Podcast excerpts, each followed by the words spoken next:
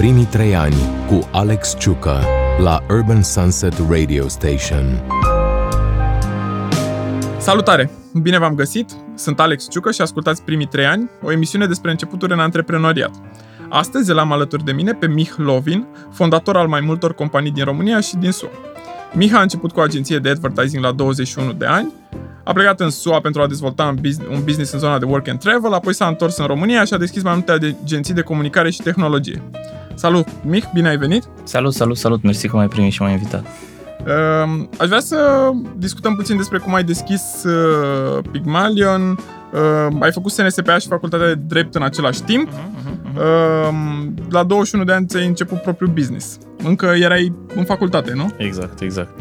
Uh, măi, tot ce am făcut eu cumva s-a datorat unui trigger um, mai degrabă emoțional, în sensul că mi-am dorit foarte mult să obțin anumite lucruri. În primul rând mi-am dorit să ajung la București, care a declanșat toată experiența. Am trăit, nu zic drama, dar ambiția aia nebună a unui om din provincie, copil să zic așa, căruia să repeta în mod constant că trebuie să intri la facultate ca să putem să te ținem la București, nu trebuie doar să intri, trebuie să intri cât mai bine, ca de fapt să nu generezi un cost la cuplată sau facultăți uh-huh. private. Ca dovadă că am dat la mai multe facultăți cu care nici nu aveam treabă, inclusiv ASES, NSPA, drept, mai multe divizii din fiecare universitate în sine uh, și am ajuns la București. Uh, totodată mi-am dat seama că am nevoie de, uh, de venituri să mă susțin cumva la București. Și așa am început să mă angajez sau să lucrez sau să intru în practică. Doar că de-a lungul timpului sau în perioada asta mi-am dat seama că doar uh, faptul de a lucra și de a învăța într-un loc nu mi-ar fi fost suficient pentru cum vedeam eu lucrurile și mi-am dorit mai degrabă să, din toate locurile unde am lucrat, am perceput că de fapt învăț pe banii cuiva, învăț în timp ce sunt plătit în paralel, evident, eram și la facultate unde învățam oricum și mi-am dorit să fac un calapot propriu de, de business pe baza căruia să pot să manifest sau să-mi văd ideile manifestate, ca să zic așa, mai rapid sau în maniera în care le văd eu, adică cumva să have a overview about, uh, over things. Uh, și cum reușeai să... Pentru că m-am uitat un pic peste uh, profilul tău de LinkedIn uh, și am văzut acolo foarte multe joburi încă din facultate. Uh, am trăit și o experiență asta, mă rog, la 19 ani am condus un mic startup, uh, pe urmă uh, am avut un site de concerte. Problema a fost, ok, și eu am fost și pe la Olimpiadele Comunicării, am făcut și școala ADC, Problema a fost că după primul an, da, exact asta vreau să te întreb, că după primul an am terminat cu șapte restanțe, pentru că facultatea a fost cea la care am renunțat. Tu ai făcut două facultăți și le-ai și terminat. Da. Cum? Uh, măi, cred că dacă poate să mi se spună ceva de-a lungul timpului, este că am prioritizat întotdeauna lucrurile, mi-am făcut calendarul foarte organizat și am știut întotdeauna ce vreau. Și asta cumva mă duce la o altă discuție, sau sper că în, discuție, în discuția noastră o să ajungem acolo, am prioritizat uh, me being professional more than me being myself, cumva, ceea ce de fapt e un neajuns al antreprenorului, uh, în sensul că mm, eu pe mine personal nu m-am pus pe primul loc aproape niciodată. Adică evident că educația sau uh, rezultatele erau de fapt în subsidiar totale mele, dar mm, am, m-am focusat pe a face cât mai multe lucruri ca rezultat. Practic, uh, să zic, nu mă duceam întotdeauna la facultate, dar întotdeauna mi-am dorit, în perioada aia profesională, să, să primeze, să primeze jobul. Uh-huh. În sensul că, imaginează că ai zis de restanți, imaginează că eu nu m-am dus la un examen pentru că aveam o prezentare și era o prezentare care nici nu era la nivelul cel mai mare a prezentării, era între două agenții care făceau un venture pentru a prezenta pentru un client mai mare și mie mi s-a părut oportunitatea de a vorbi cu oameni creativi dintr-o altă agenție mai mare decât uh, prioritatea de a mă duce la un examen pe care puteam să-l dau și în vară, pe care l-aș fi luat oricum și oricum aș fost în vară în București, deci mi s-a părut un trade fair la vremea respectivă. Și asta, asta e un pattern și un mod de gândire care m-a care m-a urmărit toată viața, să zic așa, adică tot timpul și nu mă mai bucur atât de mult chestia asta, dar tot timpul am prioritizat profesionalul în fața personalului. Ca să-ți dau un exemplu, și la 18 ani eu cred că sunt singurul om care nu și-a făcut petrecerea de majorat, pentru că mi-am întrebat foarte clar ce vrei, carnet de conducere, uh, Cambridge diploma de Advanced English sau să-ți facem un majorat. Și am zis, what the fuck, să-mi fac majorate pentru ceilalți să-mi iau Cambridge-ul sau să-mi iau permisul de conducere pentru mine, deci I'm going to do that. Și cumva tot timpul am avut uh, mindset-ul ăsta în minte. Uh-huh. Atât de mult am avut mindset-ul ăsta în minte încât uh, e foarte posibil ca de fapt să, să fi devenit așa o personalitate cam uh, self-sufficient și egoistă cu mine, un lucru pe care îl văd caracteristic la toți antreprenorii, pentru că ceea ce, înse- ceea ce începe cu, cu o seducție din asta de succes a business-ului, a oportunităților, se poate transforma într-o, într-o chestie gen uh, să-ți facă probleme later on. Și asta e un topic pe care cumva antreprenorii nu-l abordează aproape niciodată. La orice discuție cu antreprenorii ei vorbesc despre cum au făcut, cum le merge bine, cum, regardless că poate le merge sau nu le merge bine. E o discuție foarte optimistă. Ori în esență, antreprenoriatul e mai degrabă a, a price you have to pay pentru, adică cumva dacă tematica acestei, uh, acestei discuții este de antreprenoriat, uh, eu nu aș vrea să încurajez antre- în demersul antreprenorial pe absolut toată lumea, pentru că honestly nu e pentru absolut toată lumea și honestly uh, uh, nu e atât de mirific pe cât pare din exterior. E un miraj cum e un miraj în orice altceva. În sensul că și iarăși o să zic, cei care au norocul să fi înțeles lucrurile astea consider că au responsabilitatea să le explice Așa că aș zice că antreprenoriatul um, în faza lui de început sau aș mai face un intro și aș spune că um, știu că emisiunea se cheamă primii trei ani de antreprenoriat și știu că vrem să vorbim despre asta, dar uh, cred că primii trei ani de antreprenoriat ai mei um, nu sunt neapărat relevanți pentru cum ar trebui să fie lucrurile, pentru că am făcut suficient de multe greșeli sau lucruri dificile pe care acum, dacă le-aș mai lua încă o dată de la capăt, nu le-aș mai face și în trei ani aș fi mult mai în avans decât am fost atunci, în primii trei ani. Ce încerc să spun este că dacă ne focusăm pe cum a fost la început, nu o să afli decât poveste că a fost greu dar aș vrea să trecem și prin subiectul ce aș face diferit, pentru mhm. că ascultătorii ar trebui, ascultătorii ar trebui să vadă cum aș face acum, ca de fapt ei să nu înceapă de unde am început eu, ci să înceapă de unde sunt eu acum, ca de fapt, cu adevărat, podcastul să fie useful 100%. Mm-hmm. Da, sigur, sigur ajungem. Uh, voiam să te întreb uh, cât de greu a fost să găsești primii clienți. Tu aveai deja o experiență de agenție, ai lucrat în BBDO, ai lucrat și în Pro. Am început cu o practică chiar la GMP, uh, m-au angajat ca account, uh-huh. s-a dovedit după câteva zile acolo că mm, aveam o viziune care, mm, sau aveam niște idei care justificau prezența mea în departamentul de creație mai degrabă. Uh, cumva și în departamentul de creație mi se părea uh, limitativ doar să văd ideea de conceptare și cumva întotdeauna am avut skill-urile astea, the, both of, the best of both worlds în care uh, înțelegeam și ideea, dar încercam și să o împachetez sau să construiesc speech-ul account-ului ca de fapt să ducă povestea mai departe. Și asta cumva mi-a justificat direcția ulterioară spre antreprenoriat, că doar să găsesc ideea nu era suficient, mhm. trebuia și să încerc să o alimentez, să o fac posibilă.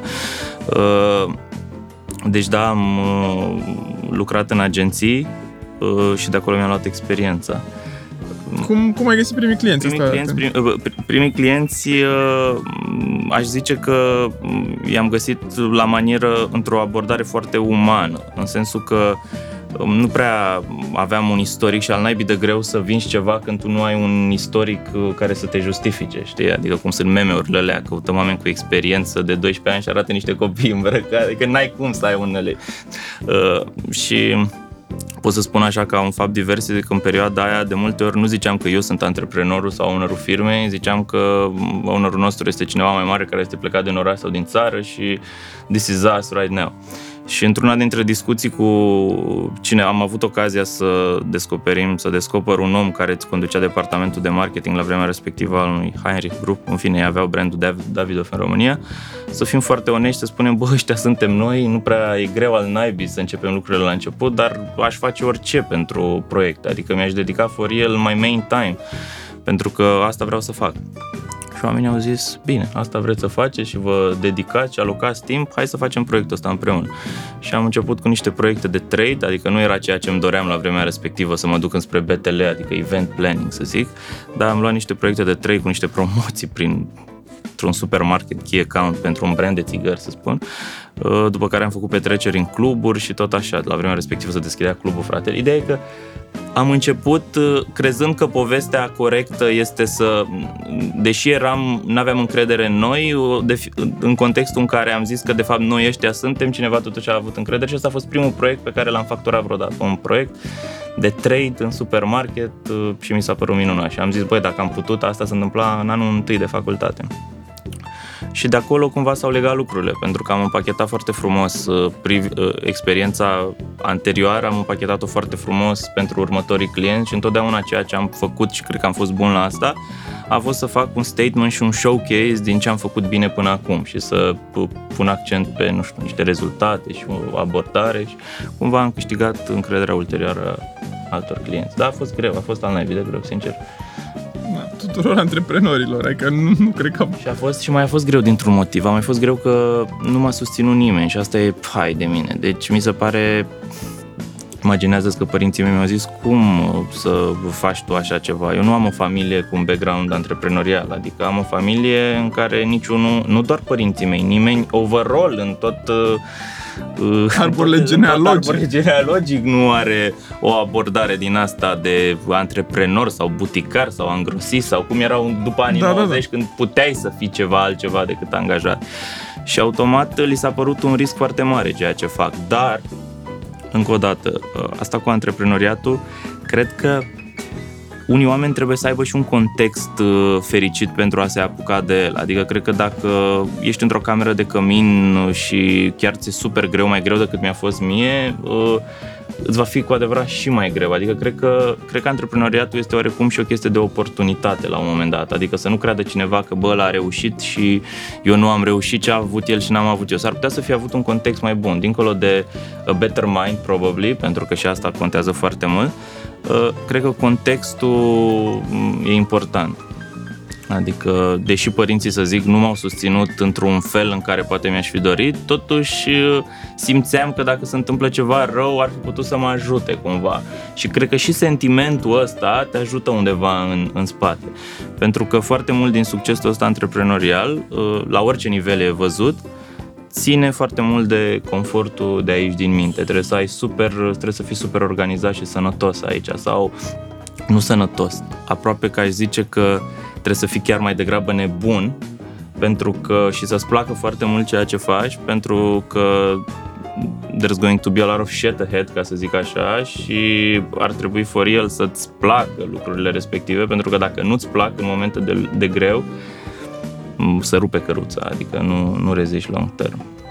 Primii trei ani cu Alex Ciucă da, și mie mi se pare că e foarte important să ai confortul ăsta psihic. Ziceai tu de bă, părinți și de familie cu background antreprenorial. Ai mei au fost și au fost și angros, mă rog, au avut un mic butic, au avut diverse chestii și cu toate astea reveniți în confortul unui job stabil nu a fost foarte ok cu ideea asta de antreprenoriat la mine, adică, da, ok, știm, dar uite, cumva noi am încercat și nu ne-a ieșit și mai bine mergi pe o cale da, bătătorită. Vezi? E foarte mișto că ai deschis subiectul ăsta. Depinde ce înseamnă că poate nu le-a ieșit. Din punctul meu de vedere, uh, eu sunt un antreprenor sau tipologie de om care a reușit să ajungă la niște concluzii. Poate sunt mai deschis nu doar la minte, ci oarecum și emoțional. Cred că la un moment dat inteligența, regardless că e antreprenorială sau whatever, se transformă și într-o, la o formă superioară, ajunge într-o zonă emoțională. Și cred că unii oameni, adică eu însumi, uh, simt că prețul ăsta de am reușit sau n-am reușit se pune întotdeauna în balanță cu ce ai pierdut în schimb.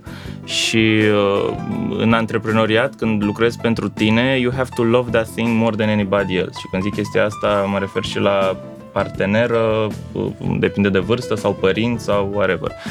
Și cred că unii oameni poate consideră că n-au reușit pentru că nu au putut să renunțe la altcineva în detrimentul sau în favoarea businessului. Lucru care în cazul meu nu prea s-a întâmplat. Am fost suficient de egoistic cu toată lumea încât să mă focusez pe business și al naibii de nasol, când ajungi și vezi că ai firmele care merg, care aduc profit, care ți-ai cumpărat lucruri și ți mergi bine, dar cumva te uiți că în trecut uh, nu te-ai bucurat de anumite lucruri și imaginează că la vremea respectivă, ca să înțelegi, eu nu aveam timp să mă uit la filme. Dar mă uitam la trailere, ca dacă vorbesc cu cineva despre firme, să înțeleg ce se întâmplă acolo. Și dai seama că la un moment dat te zici, bă, Adică mă mint pe mine, eu nu m-am uitat la filmul ăsta, nu am trăit bucuria, experiența care era meant to be în experiența respectivă. Eu pur și simplu încerc să know the shit, ca să zic așa, mm-hmm. și să vorbesc despre ea, pentru că în timpul ăsta mă focusam la altceva. Imaginează că foarte mult din timpul meu, în perioada aia, a fost dedicat facultății, businessului din România și în paralel stăteam, nu știu, pe zona de America, unde automat America cu șapte ore în urmă, înseamnă că era prânz în uh, Uh, prânz acolo când era 12 1 noaptea în România și automat mintea mea tot timpul era conectată la ceva, undeva tot timpul se întâmplă ceva. Și there's a price to pay, adică un antreprenor e ca un sportiv de performanță. Lumea îi admiră cumva, dar dacă stai la o discuție sinceră cu ei care depășește primele 10 minute, uh, o să realizezi că stai așa că nu e chiar așa, adică it's hard. Spuneai într-un interviu că lucrai la Pro TV pe un post de copywriter și cu banii de acolo îți plăteai da. oamenii în, mm-hmm. în agenție. Cum a funcționat treaba asta? Greu pentru mine, în sensul că mi se pare greu, dar rewarding într-un fel. Mi-a fost frică să renunț la vrabia din, la ce aveam pentru ceea ce aș fi putut avea. La vremea respectivă aveam deja un birou în care eram câțiva oameni, nu știu, trei oameni în total sau patru, dintre care doi parteneri, să spun. Uh, dar a trebuit să fac chestia asta ca de fapt să, nu știu, să stau cu fundul în două bărci și să fiu sigur că încă am un venit recurent sigur care poate să-mi justifice orice greșeală pe care o fac în partea cealaltă. Și știu că e gândirea aia uh, if you think of plan B, you're not focusing enough on plan A, mm. dar la vremea respectivă așa consideram că e normal să fie. Și de-abia când mi-am securizat eu foarte bine prioritățile, am făcut switch-ul, m-am deconectat de la orice altă sursă și I went only on my own projects. Mm, ai plecat pe urmă în SUA. Da. Tu ai avut, oricum ai avut experiențe cu work and travel. Da, am fost... Cât te-au ajutat Păi m-au ajutat foarte mindset. mult. Orice, orice lucru care m-a scos din zona de confort și m-a pornit de la zero, uh, m-a făcut să înțeleg că de fapt sunt bun în a mă descurca. Și asta e un life lesson foarte fain, adică să-ți iei o validare că te poți descurca într-un context uh, e foarte important pentru că atunci când o faci for real, ca să zic așa, deja ai un, uh, un demo pe care l-ai încercat. M-am dus în America ca student de două ori, imaginează nebunie. Eu chiar am făcut chestia asta în timp ce lucram într-o agenție și am zis că îmi dau demisia și oamenii au zis nu, nu-ți dai demisia, ești în concediu fără plată timp de 3 luni, du-te, fă nebunia în comeback. Inclusiv la Pro TV, imaginează, mi-am dat demisia și de la Pro și au zis, nu, nu, te duci și te întorci înapoi. Adică eu am vrut să plec și oamenii nu m-au lăsat. Adică ăsta e trendul care m-a urmărit tot timpul. Am zis, bă, nu e fair, adică nu știu cum o să mă întorc. Mă întorc alt om, probabil, nu o să mai vreau să vin aici. Nu am vrea să te întorci. Și, în fine, experiența de acolo m-a ajutat foarte mult la încrederea de sine, că nimic nu mi-a ieșit la început. Nu aș vrea să consumăm minutele să povestesc cum a fost în America, dar imaginează că absolut nimic nu mi-a ieșit la început, nimic din ce mă așteptam să găsesc acolo nu am găsit și am fost într-o dezamăgire totală la început, atât de mare încât nu vorbeam cu părinții că m-ar fi simțit la voce că mi-e greu și am făcut din rahat beach, ca să zic așa, și am reușit în trei luni de zile să-mi revin din dificultatea în care intrasem, că de fapt jobul ăla nu prea era, că de fapt eu le zisesem părinților că plec în, cu, cu, într-un grup de oameni, că altfel poate nu m-ar fi lăsat, dar de fapt eu plecasem singur și am vrut să plec singur doar să încerc să văd cum mă descurc singur. Și pe cât de greu mi-a fost de la, de la început, pe atât de rewarding a fost la final, atât de mult încât uh, cochetam cu gândul poate și să nu mă mai întorc. Pentru că mi-au ieșit lucrurile, adică am fost unul din primii oameni care nu știu, conducea în America, mi-am luat mașină în America, adică imaginează. Asta după prima experiență? Prima mea experiență, câți studenți cu să duc cu programul ăsta și afli că au dat examen de conducere și-au cumpărat for el mașină pe numele lor în America și-au făcut vacanțe în California chiar dacă ei lucrau în Virginia și tot așa. Adică povestea mea a fost uh, damn strong și atât de strong a fost încât uh, niște băieți care făceau deja la nivel de România operațiuni în US cu studenți au auzit de povestea mea, eu nu mersesem cu ei în anul respectiv, au auzit că băi, e un nebun care a avut o vară mișto acolo. Uh, m-am văzut cu unul din băieții respectiv și mi-a zis, băi, uh, poate, asta după a doua experiență, poate facem ceva împreună acolo și în orașul în care ai fost tu, poate reușim să dezvoltăm o comunitate. Și peste tot pe unde am fost, eu cred că am lăsat o impresie bună prin modul meu de a mă implica foarte mult, de a trăi în prezentul ăla Uh, și am construit ulterior o comunitate de oameni care au lucrat în aceleași contexte în care am lucrat și eu când eram student. Practic am creat o comunitate de oportunități de joburi pentru studenții din România, care ulterior au fost pentru Bulgaria, Moldova, Turcia, Serbia, Thailanda, Filipine și multe alte țări care ajung în orașele pe care le-am descoperit eu ca student acum mulți ani și care nu se ducea nimeni, istoric vorbind, la momentul respectiv, că de-aia am fost singurul. Practic, oh, și practic acum, acolo, în orașele respective, când am mers, am mers tami cu mine, acum vreo trei ani, parcă când am locuit mai mult în New York, uh, ea a fost șocată că eu merg prin orașele respective și oriunde în orice locație intru, mă știe lumea și am, o, am creat o, o, aproape o viață paralelă a mea acolo în care sunt știut just as much as here mi s-a părut foarte tare așa că da. experiență. Tare, mai ales că toate poveștile pe care le știu despre work and travel sunt ok, am lucrat, n-a fost cine știe ce job și după aia am mai rămas cu da, 2000 de legat, dolari. Da, și... nu, mie mi s-au legat, efectiv mi s-au legat. Nu știu cum naiba am făcut chestia asta. Mi s-au legat și cumva când m-am întors în România am zis, băi, dacă am făcut treabă în US, de unde am început de la zero, dar nu de la zero, de la minus, efectiv, o putea să facă, e, ar fi de o prostie totală să nu reușesc la mine în oraș unde, unde nu dorm pe o saltea pneumatică pe jos, dorm într-o casă și sunt conjurat de prietenii mei, adică this is, this is, this is a must. Deci m-a ajutat foarte mult și cred că e important ca la un moment dat oamenii să se nască în oameni ideea că sunt capabili să facă lucruri.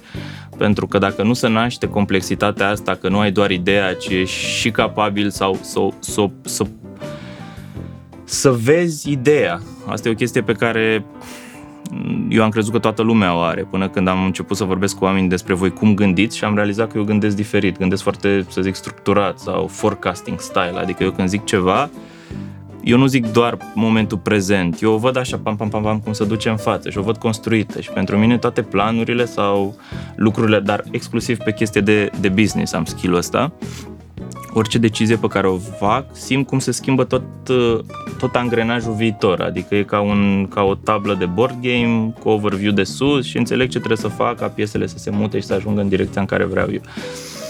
Asta a fost un skill uh, care mi-am dat seama că e important. Uh, te-ai întors în România. Care au fost primele probleme de care te-ai lovit aici? Adică oricum bănuiesc că ți se schimbase puțin mindset-ul, te obișnuisei pu- puțin cu ce era în state și... Uh, uh, o să zic un lucru, una din experiențele pe care le-am învățat este că am avut uh, niște manageri în US când eram doar un angajat acolo, vorbim despre antreprenoria și vorbesc de când eram student în America, dar anyways, lessons-urile, lessons-urile de acolo au fost destul de strong, în sensul că am avut niște manageri mai slabi decât mine și cumva mi-am dat seama că uh, vreau să fiu mai bun ca manager decât uh, am descoperit de-a lungul timpului că erau oamenii cu mine și am început să gândesc, dar ulterior, din păcate, nu am reușit să, să de la început să am viziunea asta. Am, mi-am dat seama că aș vrea să să fiu mai bun pentru oamenii pe care îi am, respectiv oamenii pe care îi aduc lângă mine să fie, dacă se poate, chiar mai bun decât mine și să-i tratez ca niște oameni uh, valoroși. Uh, și zic asta pentru că, uite, în America cineva mi-a dat o replică și o să o țin minte toată viața mea, m-a certat pentru o greșeală și am zis, but it's only one. Și mi s-a răspuns, one is too many. Doamne, și am rămas cu expresia asta, one is too many, de, m-a, m-a urmărit tot timpul.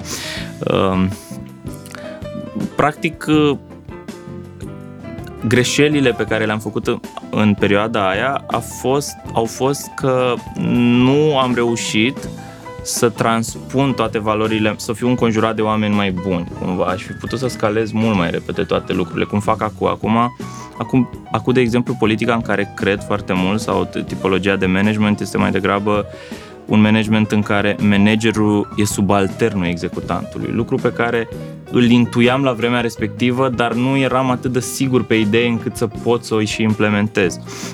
În sensul că la noi, dacă vii acum la birou, uh, eu cred atât de mult în oamenii care fac treaba, încât rolul managerului nu este să-i spună cum să-și facă treaba, ci doar să-i dea un guideline, să-l ajute cu tot ce îi trebuie omului respectiv ca el să-și facă treaba foarte bine. În sensul că orice coleg nou este foarte bine filtrat dinainte și știu că sună urât ce spun, dar managerul e sclavul, ex- uh, e urât sclav, dar e, e acolo să-l ajute pe cel care face execuție. Și modelul antreprenorial românesc, uh, general valabil, este că managerul le face pe toate, știe cel mai bine din toate și el se bagă peste tot și le zice tuturor ce au de făcut. Și am făcut aceeași greșeală la început, ca dovadă că n-am scalat repede. În momentul în care am început să schimb percepția și modul de a vedea lucrurile a fost că eu cresc prin oamenii ăștia, Damn, cum s-au schimbat toate lucrurile. Primii trei ani cu Alex Ciucă. Mm, ziceai de oameni și chiar vrem să, să ajung la chestia asta. Trăim într-o piață a muncii foarte complicată și uh, pentru agenții în general e, e greu să găsească oameni, uh, mai ales pentru agențiile mai mici. Um, cum reușești să faci recrutări în condițiile în care, nu știu, tinerii sunt atrași foarte mult de numele mari, de grupuri de astea internaționale, premii, EFI-uri, chestii de genul ăsta. Corect. Uh, la început uh, a fost destul de greu și în sensul că mm, la vremea respectivă să fii antreprenor nu era o chestie cool și o zic de acum a fost în acei primii trei ani, ca să rămânem pe topic. Uh, și pentru un om care făcea creație și era, să zic, highly creative, mă consideram în vremea respectivă și mi-aș fi dorit să mă duc la Miami Ad School and stuff like that, să faci antreprenoria și uh, să faci o promoție de BTL era mai puțin decât aș fi vrut să fac. Adică eu ani de zile am avut frustrarea că, uite, a fost la DOR, la EFI, la nu știu ce, a luat premiu și ziceam și nici nu cred că era mai bun decât mine. Adică și eu sunt uh, prostovanul de care încă nu se vorbește, care nu face nimic uh, vizibil, care face o promoție ordinară undeva și m-a frustrat destul de mult chestia asta, dar dacă e ceva ce am putut să fac este să-mi canalizez uh, supărările uh, în cherosen pentru ener- în cherosen pentru a face lucruri mai departe. Adică am transformat ceva neplăcut în ceva lucrativ. Uh, acum e mult mai simplu decât atât și te, te, te contrazic cumva, deși oamenii vor să se ducă aparent în agenții mari din, din grupuri afiliate internațional Uh, s-a întâmplat un fenomen interesant la noi. Oamenii vin acum pentru mine sau pentru oameni vizibili din biroul nostru pentru că au văzut că modelul nostru de business nu corespunde deloc cu ăsta implementat clasic din România. Că nu avem un birou, avem un studio, că el arată mai degrabă a loft New York decât uh, corporație uh, bucureșteană Uh, văd activitatea pe a mea personală, nu știu, pe Instagram, pe stories și altor oameni vizibili din spațiu, să zic, alutami și cumva primim mail-uri de genul mi-aș dori foarte mult să lucrez la voi, știu să fac chestia asta, uh, I don't care. Și uite, spun, dau un exemplu, imaginează cu cineva care conducea operațiunile globale. Eu am crezut că chiar în podcastul anterior am vorbit de colega mea, Mina, și mi-a zis, băi, nu conduceam operațiunile europene, globale, pentru un brand uriaș, să zic așa, și nu-i mai plăcea în corporație, făcea operațional worldwide. Și a zis, simt că mediul vostru de lucru e foarte fain și sunt dispus să vin în internship. Și am zis, cum să vin în internship? Și imaginează-ți, imaginează-ți prostia mea ca antreprenor, că încă eram încă nu sunt așa cum aș vrea să fiu. Adică, deși vorbești cu cineva după mai mult de 10 ani de antreprenoriat, încă sunt dezamăgit de nivelul la care am ajuns și că nu am putut să scalez mai repede eu intelectual, emoțional și operațional. Uh, și am refuzat-o pe fata asta, îți vine să crezi? Adică nu i-am răspuns la mail la început, după care am zis ești overqualified, un lucru pe care să-l zici cuiva că ești overqualified e, îl distrugi pe toată lumea, inclusiv pe tine și pe persoana respectivă. Și până la urmă am dat uh, curs în întâlnirii, am zis, bă, nu poți să fii în practică. În primul rând, nu facem practică altfel decât plătită, dar uh, politică pe care mi-am susținut-o de ani de zile. Dar uh, genul ăsta de situație care aduce oameni. Deci e o, e o absorpție sau o atracție de, de talent din exterior pe care la început nu aveam și nu aveam pentru că nu reușisem eu să mă fac auzit sau vocea mea să fie puternică. Deci cu cât uh, cu cât ai un showcasing mai evident, să zic așa, cu atât uh, atracția de colegi buni, valoroși, este mai ușoară. Deci da, e al naibii de greu la început când nimeni nu știe că tu de fapt poți să faci lucruri și toată lumea vrea, vrea proof, așa cum, anga- așa cum brandurile vor să vadă ce ai făcut până acum și angajații vor să știe că they have a chance there. Ziceai mai devreme de, de birou vostru care e un open space și am văzut în story-urile tale pe Instagram că aveți brainstorming-uri uh-huh. cu mhm. toate agențiile și uh-huh, uh-huh. cât de bine funcționează chestia asta și cum face să nu ajungeți la un haos generalizat? Păi, în primul rând, uh, acum intrăm pe operațional. Uh, una dintre greșelile pe care iarăși le-am făcut a fost că nu am focusat, nu, nu am focusat pe operațional de la început. Adică, din punctul meu de vedere, firmele mari sunt firmele mici care au crescut bine. Nu e nicio diferență între ele. Pur și simplu au știut să crească, au avut o paradigmă pe care au respectat-o. Uh, și m-am inspirat destul de mult din ce fac firmele de succes. Întotdeauna m-am inspirat din a vedea ce e bun în multe locuri și am luat ce e cel mai bun de acolo. De exemplu, noi nu vorbim decât pe o aplicație, nu folosim mail-ul decât în exterior. Intern dăm task foarte concrete pe fiecare proiect, se cheamă Basecamp anyways.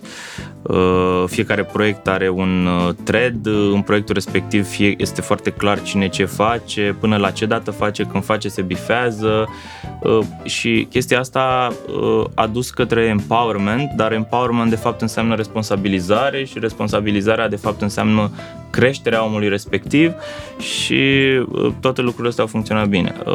Și facem brainstorming-uri de multe ori comune între firme pentru că Uh, până și persoana care e la sec- intrare, să zic, la secretariat, aș zice, în mod normal, participă în unele discuții pentru că simt că inputul respectiv ar putea să ajute, adică uh, suntem foarte colaborativ, ca să spun așa, și chestia asta ajută. Uh, dar râdem, glumim, dar știm foarte clar până la ce dată cineva are de livrat ceva și chestia asta na, e, e o rigoare. E o rigoare în creativitatea asta. Nu cred într-o creativitate haotică, cred într-o mm, creativitate mai design-wise, mai clean, mai minimalistă, mai foarte coerentă. Care e cea mai plăcută amintire de, din antreprenoriat din anii ăștia?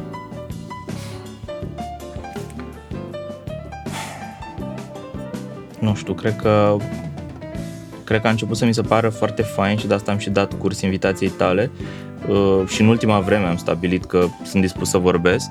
Mi se pare posibilitatea de de a reuși să vorbesc cu oameni care sunt la început de drum și să reușesc să dau un sfat. Mi se pare că asta începe să fie așa, foarte altruistic într-un fel. De-a lungul timpului am refuzat să vorbesc am refuzat să vorbesc cu oameni cu care, pe care nu-i cunosc pentru că mă întrebam mereu what's in it for me. Doar petrec niște timp, dau sfaturile mele pentru niște oameni care nu mă ajută cu nimic.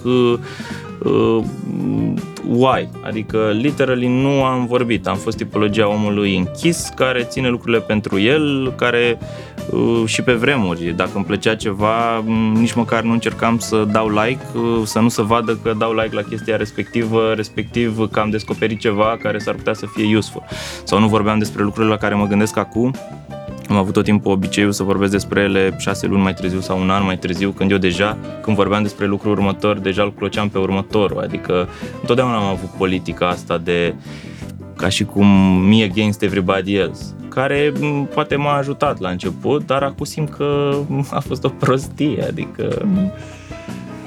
Uh, amintirea cea mai plăcută cred că e asta când încep să vorbesc despre lucrurile pe care le-am făcut pentru că mă ajută și pe mine să am mai mare încredere în mine sau în, să-mi dau seama că băi, am făcut deja un drum suficient de lung uh, și să mă justifice și să mă încurajeze în drumul ăsta nou pe care îl fac acum, în antreprenoriatul în care uh, deleg foarte mult către oameni și în care mi-aloc timp pentru mine, adică îmi iau înapoi ceea ce de-a lungul timpului nu am avut. Tot timpul ziceam că eu fac la vârsta când eram la început de drum, tot timpul ziceam că eu fac acum ceva ce nu trebuie să fac, ca ulterior, când toți ceilalți oameni trebuie să facă ceva, eu să-mi permis să nu mai fac nimic. Și e mantra cu care mergeam foarte mult. Și acum încerc, poate cam târziu, să-mi aloc timp pentru lucruri pe care aș fi vrut să le fac pentru mine mai degrabă decât pentru business. Imaginează-ți că, uite, la un moment dat, când vorbeam cu un coach, că întotdeauna mi-am luat și coach de business sau oameni smart cu care să vorbesc, pe care i-am plătit în sensul ăsta că n-am avut cu cine să vorbesc coerent, trebuie să iau coach profesionist de business. Și chiar mi-am dat seama atunci că eu toată viața mea ziceam plec de la birou, niciodată n-am zis că vin acasă. Adică mindset-ul, raportul la care făceam referire era cu plecatul de la muncă mai degrabă decât venitul acasă. Și dacă stai să te gândești, asta e o problemă, adică psychologically speaking, uh, locul tău în lumea asta este birou și este ce faci acolo. Și sooner or later oamenii o să plătească pentru asta, cum sunt și eu, dar luckily m-am trezit mai devreme, în sensul că mm, mi-am dat seama că mm, aș, in this life it's me și this, eu ar trebui să fiu prioritatea. Și vezi destul de mulți oameni antreprenori care ajung în momente din astea grele, adică dacă în momentul în care ei vorbesc despre succesul businessurilor lor, dar dacă faci un zoom in, vezi că de fapt nu sunt neapărat fericiți acasă sau uh, au o nevastă ca să vorbesc de chestia asta care e și ea acolo sau care mai degrabă l-a susținut decât uh, au avut valori comune. Lucruri care cumva nu prea am place să le văd și le înțeleg. Majoritatea oamenilor nici nu și le remarcă ei pentru ei. Eu mi-am dezvoltat skill-ul ăsta în care am început să, să vorbesc mai puțin și să ascult mai mult. Și în momentul în care încep să remar și să asculți, înțelegi mai multe și despre tine și despre ceilalți și devii din ce în ce mai bun. Adică majoritatea antreprenorilor, dacă îi vezi, îi pui pe un subiect și vorbesc despre cum de bine fac ei lucrurile respective eu întotdeauna am zis că nu sunt bun pe lucrurile respective. Adică, honestly, am început, cu cât am început să dezvolt, să mă dezvolt ca om, am început mai degrabă să cred că nu sunt bun la nimic ceea ce e foarte nasol uh, uh, psychologically, dar uh, mă ajută pe mine să, mm, să mă înțeleg pe mine, nu businessurile mele, pentru că cred Dar că... asta e un soi de sindrom al impostorului. Sindromul, da, e sindromul impostorului care crede că nu e bun la nimic, bun fiind la o, adică, da, Exact. da, într-adevăr. La început nu-l simțeam, adică Da, mă rog, oricum se vorbește de, doar de câțiva ani de, de chestia asta. Uh, Băi, să știi că sunt multe chestii pe care le, le simt și pe care le-am trăit și eu, mai ales cu chestia asta cu... Hai, hai să-ți dau, un, îți dau un mic exemplu și asta mi se pare chiar, uh, vorbeam recent subiectul ăsta, uh, oamenii sunt ca uh, personajele din Sims în care ai un total număr de puncte uh, și trebuie să le împarți pe mai multe skill-uri. Uh, din păcate, când ești bun în antreprenoriat, uh, pierzi din alte părți. Adică nu poți să-ți dai, poți să-ți dai 8, 9, 10 aici, dar uh, o să pierzi la alte lucruri. Nu poți să fii bun la toate. Adică de fiecare dată când vezi un sportiv de succes sau un antreprenor de succes, apreciază-l pentru chestia aia, dar s-ar putea să fie uh, lucruri în spate la care nu e bun sau la care nu e fericit. Îți pot spune sincer că uh, la un moment dat uh, am vorbit uh, cu un coach și respectiv cu un psiholog, că iarăși întotdeauna eu încerc să am oameni smart cu care să vorbesc, care să mă țină turat sau să-mi explice lucruri, practic să mă inspire de la cineva. Și mi-a spus că majoritatea uh, oamenilor din antre- adică cel mai printre cele mai trending subiecte de discutat în momentul de față, psihologic vorbind, sunt antreprenori care uh, they have an awakening moment în care mm, sunt nemulțumiți de birou sau de viața lor sau de lucruri de genul ăsta. Adică de fiecare dată când vorbesc despre antreprenoriat, aș vrea să nu vorbesc doar despre mirajul și succesul lui, ci să pun întotdeauna în balanță și uh, faptul că focusându-te atât de mult pe business-ul și pe succesul business-ului, te pui pe tine pe locul 2 și îi pui pe toți ceilalți pe care i-ai alături pe locul 2. Adică Primii trei ani cu Alex Ciucă De unde ți energia? Mă rog, pe lângă motivația financiară și ce te face să mergi la birou în fiecare zi? Că, mă rog, bănuiesc că ai ajuns la un confort, lucrurile Da, merg, da. business-urile... Chiar da. Îmi iau energia. O întrebare foarte faină. Uh, Băi, eu sunt ca un, uh, ca un câine sau ca un porc care a descoperit trufe. În sensul că îmi vine câteodată o idee și dar am foarte mult entuziasm. Foarte mult, nici nu știu de unde naiba vine. Cred că e dintr-o chestie chimică pe care o am în cap, că de multe ori uh, balansul chimic uh, face toată diferența și oamenii nu știu că despre asta e vorba. Uh, Mă ia entuziasmul și mă ia entuziasmul citind și descoperind lucruri noi și trenduri noi și inevitabil mintea mea funcționează ce aș putea să fac cu asta. Sunt oameni care remarcă ceva nou și doar le place. Eu sunt genul de om care remarcă ceva nou, remarcă un trend și inevitabil îmi vin- îmi vine o soluție de integrare. Și automat îmi place atât de mult ideea încât rog pe cineva la birou, hai să facem ceva sau hai uh, cumva mă încarc eu pe mine însumi. În sensul că sunt oameni care se întreabă uh, mamă, vreau să stau lângă niște oameni care sunt amuzanți, să râd și eu, sau oameni care încearcă să ia fericirea uh, sau happiness-ul, să zic, din altă parte. Și eu îmi dau seama că lucrurile astea trebuie să fie self-made. Adică e- cumva, cred că răspunsul la întrebarea ta este că nu știu cum naiba, dar mi le produc singur. Adică nu vine cineva care să mă entuziasmeze cu o idee, mai degrabă descoper ceva sau aud ceva și nu știu cum se întâmplă că uh, să naște un vulcan în mine care își dorește să vadă chestia aia materializată. Și luckily, uh, am deja o infrastructură ready care mă ajută ca lucrurile respective să se întâmple. Adică distanța de la uh, uh, vis la făcut, să zic așa, e mult mai scurtă decât era la început, pentru că am deja setup-ul in place. Spune că ai face lucrurile diferite acum, mai ales în primii trei ani. Cum? Ce ai, ce ai schimbat la experiența pe care ai avut-o? În primul rând, uh, în primul rând, uh, am o teorie care spune că de multe ori să nu faci ceva e mai bine decât să faci. Uh, Sunt foarte mulți oameni care se pierd pe drum, antreprenori vorbind, care, mm, care se duc uh, pe prima idee pe care o au. Și dacă ei sunt oameni puternici și își fac o șaurmerie și li se pare o idee bună, eu știu că ei pot să facă mai mult decât atât, dar dacă se duc pe chestia aia, își consumă energia, plăcerea, timpul, resursele pe ceva ce nu are scalabilitate foarte mare.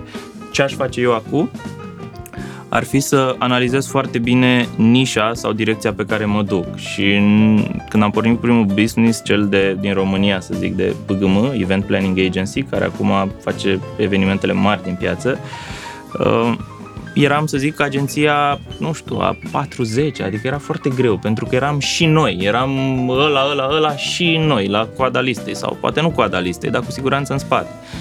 Acum n-aș începe nimic altceva decât dacă n-aș ști că, uh, analitic vorbind, nu știu, în Google Trends se vorbește foarte mult despre lucrul respectiv, e un topic, e un high topic, un hot topic, dar nu sunt foarte mulți oameni capabili să gestioneze topicul respectiv. Și asta aș face, aș începe de la ceva care îmi face plăcere, nu doar acum, care înțeleg că uh, ar putea să-mi facă plăcere later on și care poate să funcționeze de la sine. Imaginează că în primii ani de antreprenoriat, băi, munceam să am posibilitatea să muncesc. Mi se pare așa de aberant, adică munceam să am posibilitatea să fiu chemat la un pitch pe care luckily puteam să-l câștig și după aia să mă bucur că implementez. Adică mă bucuram de 5 ori pe același topic, că mă cheamă cineva într-un pitch, că am cunoscut un om, că am fost în prezentare, că câștig prezentarea, că am făcut proiectul, că am încasat factura. Mă bucuram de atâtea ori pentru același topic, care în esență nu era mare lucru. Uh, acum, uh, nu mai ne chinuim pe niciun proiect, adică ele vin. E un, e un moment în business în care în care focusul nu mai e pe cum aducem proiecte și din ce plătim salarii luna următoare, ci mai degrabă cum facem ca de fapt să construim o infrastructură care e capabilă să facă lucrurile mai bine. Adică focusul trăiesc mai degrabă o implozie în perioada asta în care și mă bucur că vorbesc uh, despre antreprenoriat în perioada mea de implozie, în care nu mă manifest în exterior despre cum să faci să crești, ci mai degrabă cum să faci ca structura ta și tu ca om să fie să fie cât mai compact, cât mai bine organizat, să fie o structură cât mai eficientă, cât mai oamenii să știe ce au de făcut acolo. Adică ăsta e focusul meu în momentul de față. Pentru că deja uh, trendurile pe care să merg, nu știu, cu agenția cea mai recent creată de influential marketing a fost un real succes, adică și nișarea pe micro-influencer, adică pentru că funcționează trendul și l-am anticipat și automat focusul meu este cum facem acum ca de fapt oamenii din comunitate sau oamenii care lucrează în, din agenție pentru comunitate să fie calibrați cât mai bine pentru necesarul pieții decât cum facem să obținem proiecte. Adică am, am micșurat foarte mult cercul posibilităților și ne-am focusat mult pe lucruri mai puține și mai clare. Și succesul cred că așa vine. Ziceai că la început lucrai foarte mult. Cum reușești acum să faci să împarți jobul cu viața personală și treaba asta? Îmi pun, în primul rând, îmi pun în calendar nu lucruri pe care le am de făcut a doua zi, nu notes, de făcut, de semnat, de mers la un podcast, ci le aloc timp. Astfel încât la final de zi să nu mă frustreze că am avut 20 de liniuțe pe notes și n-am făcut decât 10, ci să știu că e realist, că lucrurile alea poate să iasă. Deci eu nu-mi pun ce am de făcut azi în notes, mi le pun în calendar și aloc for real timpul potrivit, astfel încât să știu din capul locului că e realistic ca să fac doar 8 lucruri și să nu plec de la birou supărat sau frustrat. Și dacă sunt mai multe lucruri în niște zile pe care nu pot să le fac, le deleg, le dau mai departe. Also, uh, eram tipologia omului care știa să facă de toate și acum eu nu mai fac administrativ sau uh, Uh, încerc să fac doar lucrurile care mă bucură foarte, foarte mult. Și aici e foarte mult meritul lui Tami, care are un background fantastic, adică ne-am întâlnit un om cu super obsedat de antreprenoriat și de a vedea lucrurile, cu un om foarte visător și uh, mici bucurii ale vieții și ne-am, ne-am, cum să zic, ne-am, e ca și cum ai luat două cernele diferite și le arunci în apă și ne-am amestecat și am luat valori din partea cealaltă. Ea a devenit, să zic, un antreprenor sau a reușit să crească artistic vorbind într-un om care face ceva și e vizibil și eu m-am întors pe uh, bucurii pe care de-a lungul timpului nu le-am avut. Adică am făcut un birou fain unde să mă simt bine, dacă vreau să cânt la chitară în ziua respectivă cânt, uh, dacă vreau să mă uit la un film, mă uit la un film, cumva am încercat să, să încerc să mă bucur și toți ceilalți oameni de la birou să-mi împărtășească valorile și să vină la birou de plăcere, astfel încât nu e nimic greșit ca la noi la birou să vezi pe cineva la seara care poate nu lucrează pentru birou, poate lucrează pentru o plăcere a lui sau un skill suplimentar. Și am născut trendul ăsta care, care funcționează, trendul de a, încă de a-ți plăcea ceea ce faci sau de a fi sigur că ceea ce faci este chestia care te întinerește și te duce mai departe. Foarte, foarte tare. Uh care sunt metodele prin care înveți lucruri noi? Pe lângă, nu știu, că citești cărți de business, asculti podcasturi. Am făcut chestia asta, am făcut foarte mult și m-au ajutat. În primul rând, eu am fost înconjurat, am avut un mare noroc și n-am vorbit despre asta. Am fost încercuit de oameni care aveau succes, oameni despre care nu, cred că nu știe nimeni în România. Aveam un prieten, Ben, din Bărlat, băiatul. Uh, era la vremea respectivă cel mai smart om cu care vorbisem, trăise deja în afara țării, vindea cărți uh, online, înțelesese algoritmul Google la început și vindea pe ClickBank tot felul de cărți, cum să câștigi la casino, cum să seduci femei, cum să... Uh-huh. tipologia aia de carte. Dar o făcea atât de bine încât făcea foarte multe încasări. A plecat din țară, și făcuse firmă în America, după aia locuise în alte țări, whatever. Și m-am cunoscut de cu, cu oamenii ăștia și uh, el și alți oameni și cumva mi-am dat seama că mă inspirau și am început să citesc cărți despre, nu despre business, asta e faza. Am citit cărți despre uh, despre cum să gândești corect mai degrabă despre cum să faci bani și m-au ajutat foarte mult. Acum mm, nu prea mai ascult așa foarte multe podcasturi, cu unele sunt, adică ascult podcasturi, dar nu podcasturi din sfera antreprenorială, pentru că mi-am dat seama că educația în zona asta este e, e una cu care eu nu rezonez. Adică eu nu cred în acest uh, struggle porn care se promovează pe, pe discuțiile de antreprenoriat în care toți oamenii zic fac de toate, rup, uh, doar la asta fac, uh, își motivează orice, orice ar face în viață și le motivează cu am treabă, am treabă, am treabă. Doamne, când îl aud pe unul că zice că are treabă, e clar că mm, s-ar putea ca firma să meargă prost mai degrabă. Pentru că eu cred într-o, într-un mod de funcționare al lucrurilor în care poți să faci organizat lucrurile astfel încât să nu simți că ai tot timpul treabă și ești depășit. Oamenii ăia de obicei sunt stresați, râd azi și se duc acasă și își plâng, nu zic că își plâng de milă, dar cu siguranță nu sunt uh, în interiorul lor așa de mult cum sunt în exteriorul lor atunci când vorbesc despre ceea ce fac.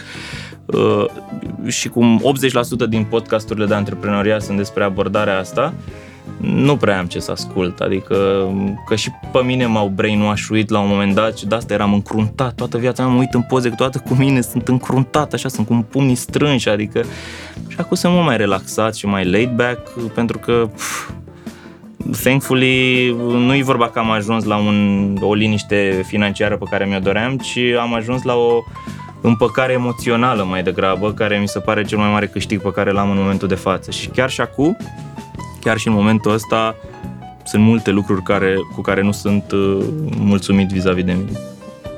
Primii trei ani cu Alex Ciucă Asta urma să te întreb, cum abordezi uh, situațiile dificile? Și acum, nu știu, poate să fie probleme de cash flow sau orice angajați care...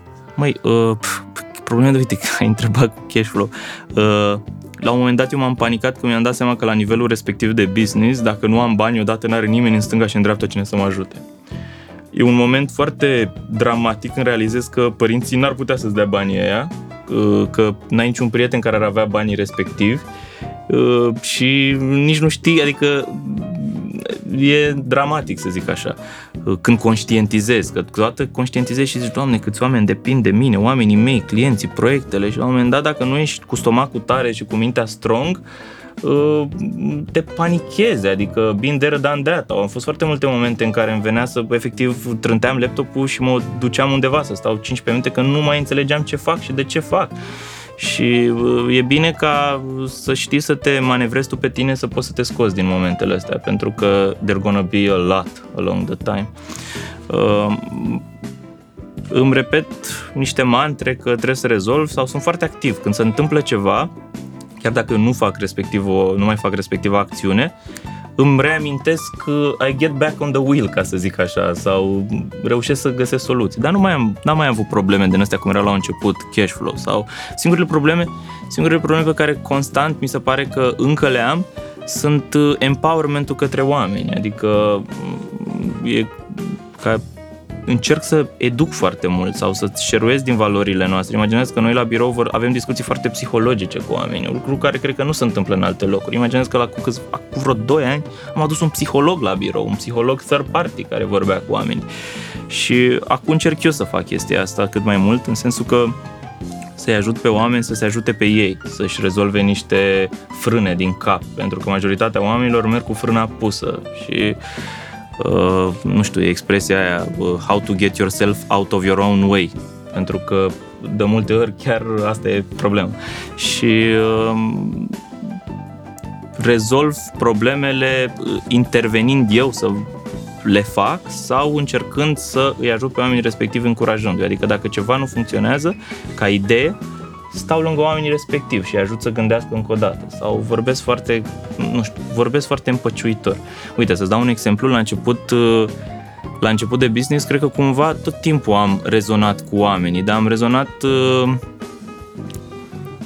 uh,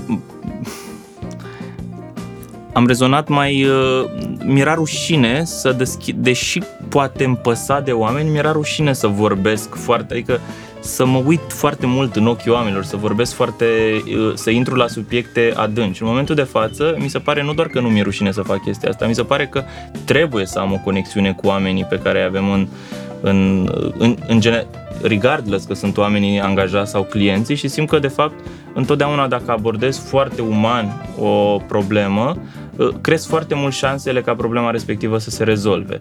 Adică dacă ar fi o problemă de cash flow, întotdeauna aș apela la o, adică la un client pe care l-aș ruga, plătește-mi, te rog, factura mai devreme pentru că am o problemă de cash flow. Lucru cu care, dacă înainte, poate aș fi scris un mail din ăla avocățesc, scris, vă rugăm, plătiți nu știu ce, acum abordez lucrurile foarte mm. friendly la o adică și foarte uman și băi, deschide chestia asta niște uși nu doar fizic, ci niște uși rezonez cu niște oameni care înțeleg că că you have a direction and you have a purpose și aproape imposibil ca lucrul oamenii să nu te ajute când înțeleg că you know for real what you want.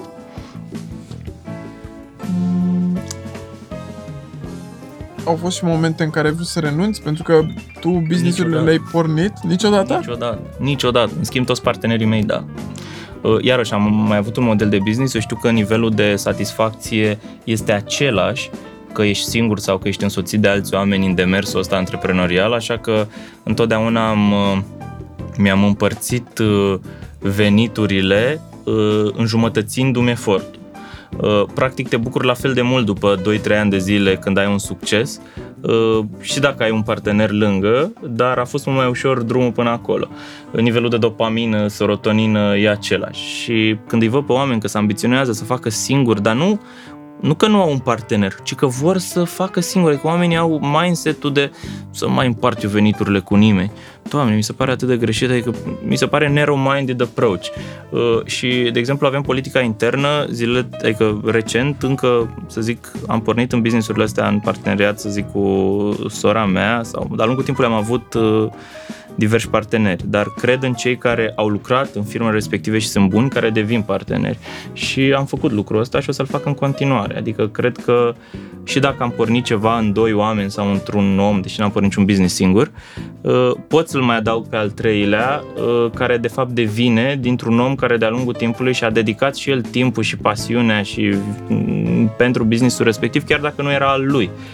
Și mm, facem chestia asta și facem și o să o propovăduiesc mereu. Mi se pare the right way to do it. Dacă ar trebui să o iei mâine de la zero, ce business ți-ai alege și dacă ai alege să dezvolți ceva în România sau în state, de exemplu, sau în Aș afară? alege să fac în România cu un pedigree internațional și adresabilitate internațională. There's no doubt about that. Uh, also, nu cred că m-aș mai duce pe zona asta clasică de advertising, nu zic că, adică nu mai e hot point. Uite de că la început în advertising uh, oamenii care au dat rezultate sunt oamenii care au făcut niște buticuri micuțe, au venit niște branduri internaționale, le-au dat o gălăgie de bani, i-au cumpărat and that was the hot point of advertising. Tot ce a urmat după n-a mai fost la fel. Adică evident că s- în continuare se întâmplă și sunt bugete, dar uh, the highest uh, bid a fost uh, la început. Uh, m-aș duce spre uh, un, la, spre o zonă care înglobează design sau tech. Astea sunt lucrurile, trendurile pe care aș merge, sau evident influential marketing, dar deja merg pe zona asta. Practic m-aș uita pe pe, pe lucrurile care aș face un forecasting de ce ar funcționa. Și tech mi se pare că e o zonă în care nu m-am dus suficient de mult și nu m-am dus suficient de mult pentru că încă nu m-am degrevat de lucrurile pe care le am în spate. Evident, mă simt bine că majoritatea oamenilor când încep ceva nou în viață pierd tot ce au avut în spate. Luckily pentru mine am reușit să-mi securizez tot, chiar dacă eu nu mai știu nimic despre event planning.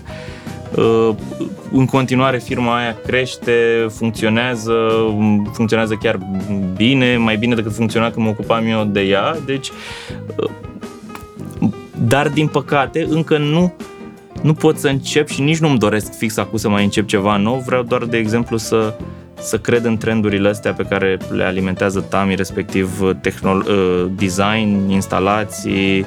Uh, Cred, în, cred că piața din România și internațională va avea o deschidere către frumos din ce în ce mai mare. Pe măsură ce, ce oamenii se educă, uh, atenția pentru lucruri faine va crește tot mai mult și sunt puțini oameni care au skill for el de a fi design, de a produce obiecte care nu există.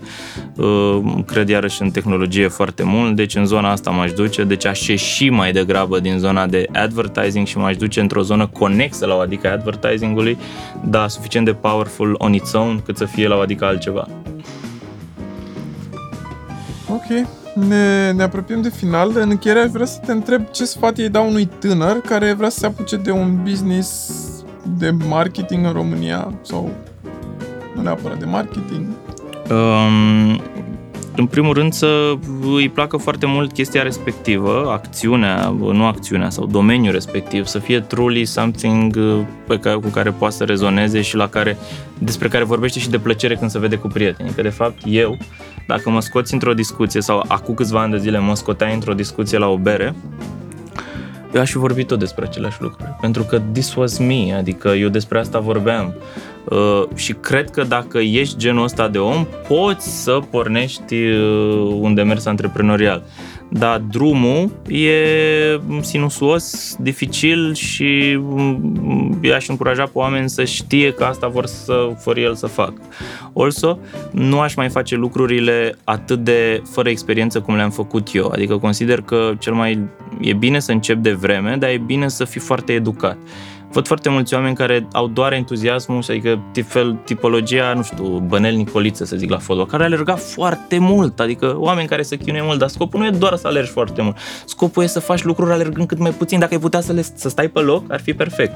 Și mulți oameni se apucă de antreprenoriat crezând că, bă, au ascultat ei podcasturi, trebuie să-ți dorești. Și doar își doresc oamenii și nu fac nimic. Eu sunt tipologia antreprenorului, să zic, mai educat, care are o, o logică în spate, care știe dacă merită să duci lupta aia, chiar dacă o câștigi, merită să câștigi lupta aia, nu cumva e una mai bună care îți aduce rezultate longer term și bani mai mulți și satisfacție și te poziționează mai bine către viitorul tău business dacă vrei să-l faci și pe ăla, că previn, aș putea să fac o șaurmerie cu drive-thru în România, că n-are nimeni și ar fi cea mai șmecheră dar this is not me, adică nu mi-ar face plăcere, mi-ar fi chiar rușine să vorbesc despre cu ce te ocupi, Aia am o șaurmărie. Nu... nu că ar fi un lucru rău să Da, da, da, nu zic că e un lucru rău. Dacă dar faci o șaurma bună. Da, da, da, dar pentru mine, cred că am o singură, adică tot zic chestia asta, nu e niciun scop pe lumea asta, nu trebuie să faci bani, nu trebuie să fii artist, nu există for real, nu există niciun motiv pentru care noi suntem aici Uh, ne inventăm noi propriul motiv. Pentru mulți ani din viața mea, prin faptul că eu am înțeles că nu există niciun motiv în viață, am zis, bă, măcar să-mi fac eu propriul motiv uh, și să fie să îmi fac visurile cumva îndeplinite, uh, să-mi transform frustrările că n-am avut bani și n-am avut de niciunele să mi le îndeplinesc, că, repet, eram mic în copilărie, eu aveam bicicletă Pegas, ăla avea nu știu ce mountain bike 18 viteze. That was like, man, nu știu, aș fi vrut să fiu, aș fi vrut să fie taică mai bun sau ceva. Adică începusem să, să am o gândire pe care nu știu dacă copiii o au, dar eu am avut-o și mm, cumva m-a trigăruit. Uh, nu recomand tuturor oamenilor să fie antreprenori, adică nu recomand deloc tuturor oamenilor, recomand doar celor care uh, care simt că e ceea ce vor să facă sau dacă simt că nu e ceea ce trebuie să nu se zbată foarte mult pentru că there's a price to pay și până când poți să faci switch-ul, să te întorci înapoi la tine și să uh, reconstruiești ceea ce ai pierdut, o să-ți ia niște timp. Super, Mich, mulțumesc foarte mult pentru că ai acceptat invitația. Uh, pe Mich Lovin îl găsiți pe Instagram, at Mich Lovin. Da. Am înțeles că ți-ai schimbat numele da, din da, da. buletin. Nu-mi plăcea, nu-mi plăcea, da. Uh, și agențiile lui, Le Squad, uh... Creative Iar, L2 Digital Content Creation Agency și PGM Event, să zic. Practic agenții Romanian-based companies care acoperă toată sfera de servicii de advertising, dar splituite pe activități concrete. Și găsiți mai multe, cred că de la tine de pe Instagram ajung da, da, da. ușor mm-hmm, pe da. toate uh, conturile agențiilor și așa mai departe. Uh, asta a fost emisiunea de astăzi. Noi ne revedem în curând uh, la, la următoarea ediție. Mulțumesc! La revedere! Mersi, pa, pa! Primii trei ani cu Alex Ciucă la Urban Sunset Radio Station.